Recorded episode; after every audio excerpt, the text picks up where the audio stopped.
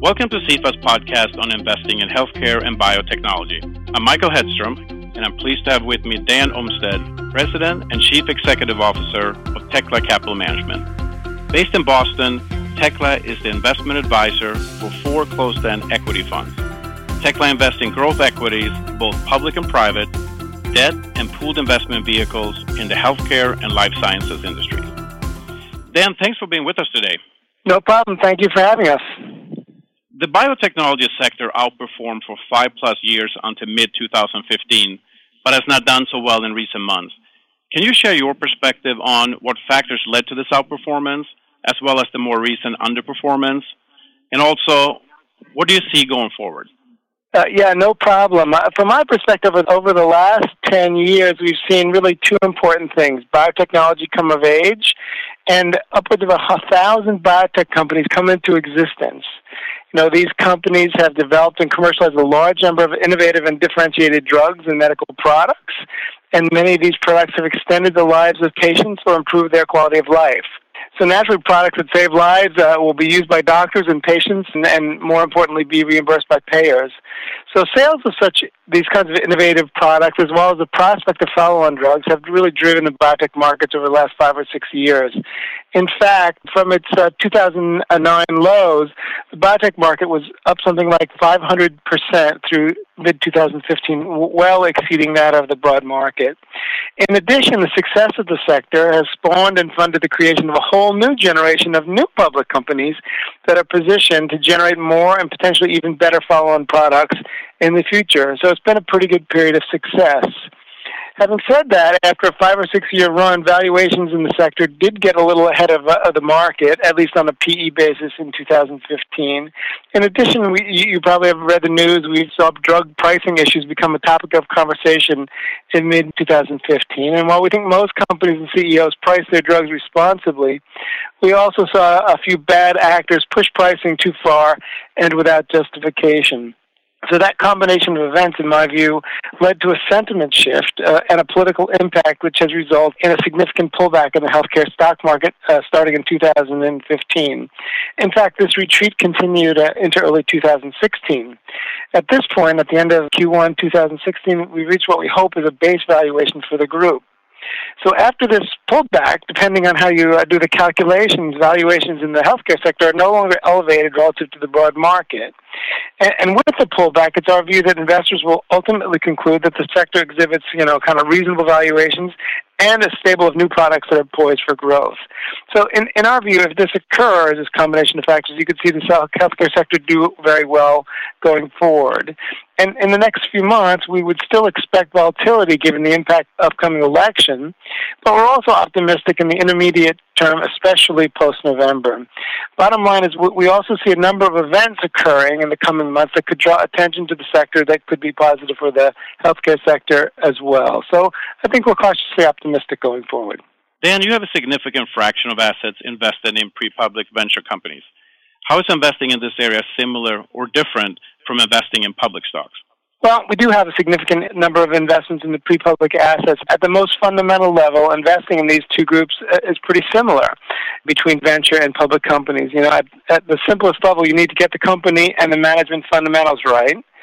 You also need to get the science development, market opportunity, and commercial details right.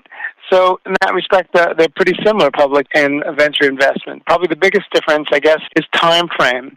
Because of limited liquidity associated with venture, you really need to think about venture investments as being much longer term. You can't just sell them. You can't just decide, you know, mid-investment that the market has changed or the product or the management isn't quite as good as you thought and then sell the stock because of its limited liquidity. Rather, you have to stay with a venture investment longer and to probably to attain a fixed exit this makes you want to be that much more reassuring before investing. So the other side of the coin, um, you know, with this limited liquidity, is that um, when you choose well, the upside can be considerable. So in our view, if we're diligent and we try very much to be so, the reward is well worth the risk, and it is a singular differentiating feature for our funds relative to almost everything out there in the market. And Dan, we couldn't have a call about healthcare without discussing the Affordable Care Act, also known as Obamacare. How does the Affordable Care Act affect the prospect for investing in healthcare? The ACA, or Affordable Care Act, at some level, is very uh, complicated. I think it's 2,500 pages in the Act itself.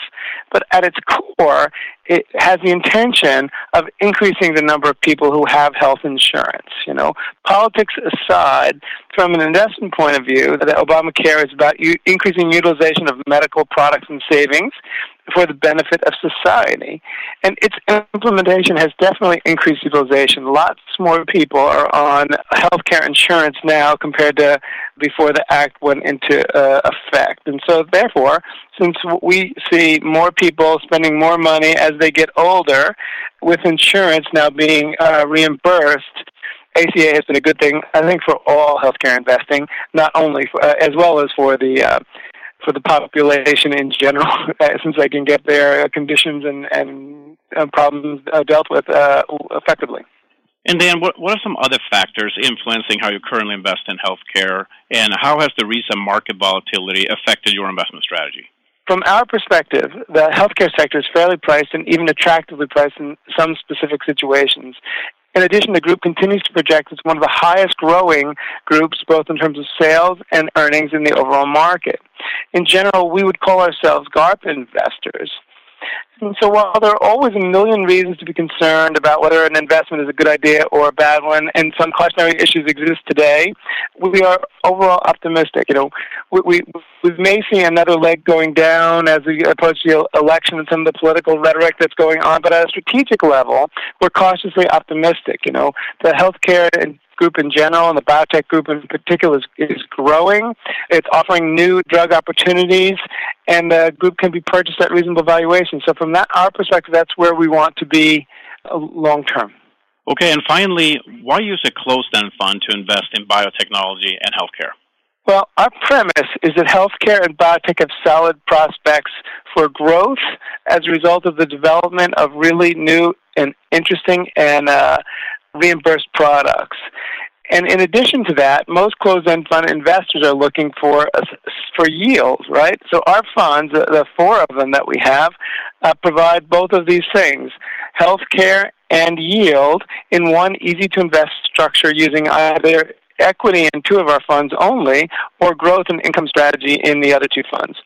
So, moreover, the closed-end fund structures allows us to invest, as we discussed a few moments ago, in both venture and other uh, related restricted assets. And so, the combination of a good sector, a uh, what, what we think is an attractive yield, and the ability to get in, uh, to access investments in venture that isn't available elsewhere provides really a an opportunity that really can only be put into a closed-end fund structure, and so this uh, provides allows our funds to be differentiated from almost everything available in the market in general, and in the closed-end fund space in particular. Thank you, Dan, for being with us today. We appreciate your insight and always enjoy hearing your thoughts on the healthcare market. Well, thanks very much for uh, giving me the opportunity. Appreciate it. And you can find out more about Tekla's closed-end funds on CEFA.com, where we also have a link to Tekla's website, which is teklacap.com. And this concludes our podcast. Thank you for listening. Have a great day.